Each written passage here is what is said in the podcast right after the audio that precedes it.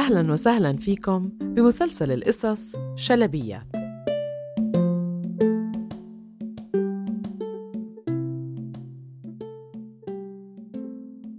أنا الشلبية واليوم رح أحكي لكم حكاية من أوغندا عن شجرة اللهب.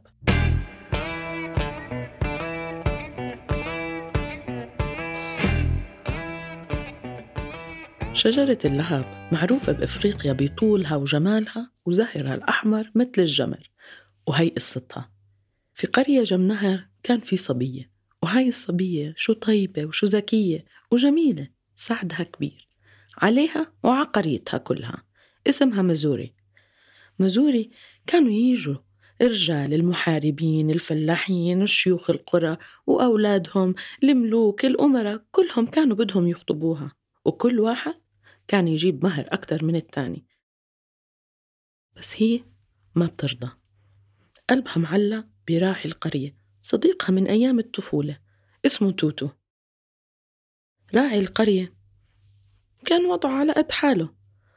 ومش قادر يتقدم لها. مع إنه هو كمان كان بحبها وضلوا على هالحال. يجوا يحاولوا يقنعوها تتجوز واحد من هالرجال الغني القوي وهي مش شايفة غير الراعي. توتو. وانتشر الخبر إنه محاربين من قرية على الضفة الثانية من النهر جايين بقواربهم عليهم وعم بدقوا طبول الحرب.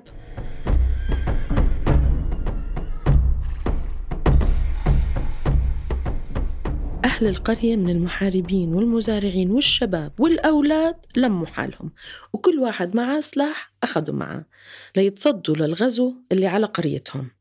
وأكيد طلع معاهم الراعي توتو بس هو ما كان معاه سلاحية بس كان معاه عصايته. وقبل ما يروح توتو حكت لمزوري كن شجاع وحارب بقوة يمكن أبوي يخلينا نتجوز. وراح. بس بعد ما طلع وطلعوا الرجال بلشت تفكر ليه مش أحسن لو بيكون جنبي بأمان؟ بدل ما يكون بخطر إيش لو تصاوب إيش لو صار له شي؟ وركضت حاولت تلحقهم ترجعه بس كانوا رجال راحوا. نادت مزوري على الغزال. يا غزال يا غزال انت أسرع من الريح. اركض لعند حبيبي واحمله وابعده عن الخطر.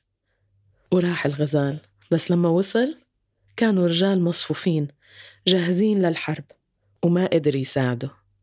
مزوري خافت عليه أكتر وبلش القلق يعبيها من ساسها لراسها ونادت على الصقر.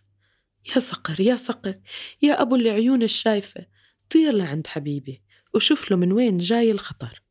بس لما وصل الصقر كانت المعركة قايمة والغبرة عالية والسهم والرمح والحجر كله عم بيطير وما قدر يساعده.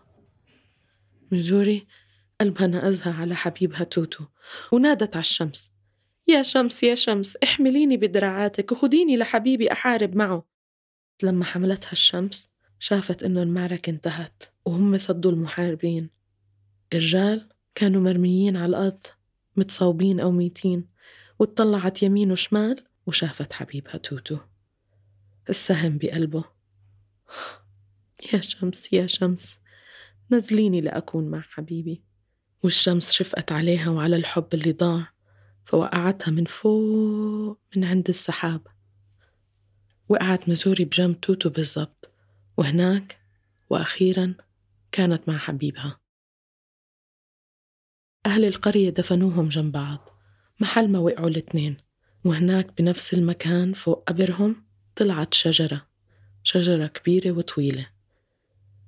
كان الغزال يقعد بظلها والصقر ينام بغصونها والشمس تضحك لزهورها الحمراء. بدورها اتاخدت لكل القرى واليوم إذا شفتوها شجرة اللهب تعرفوا قصتها.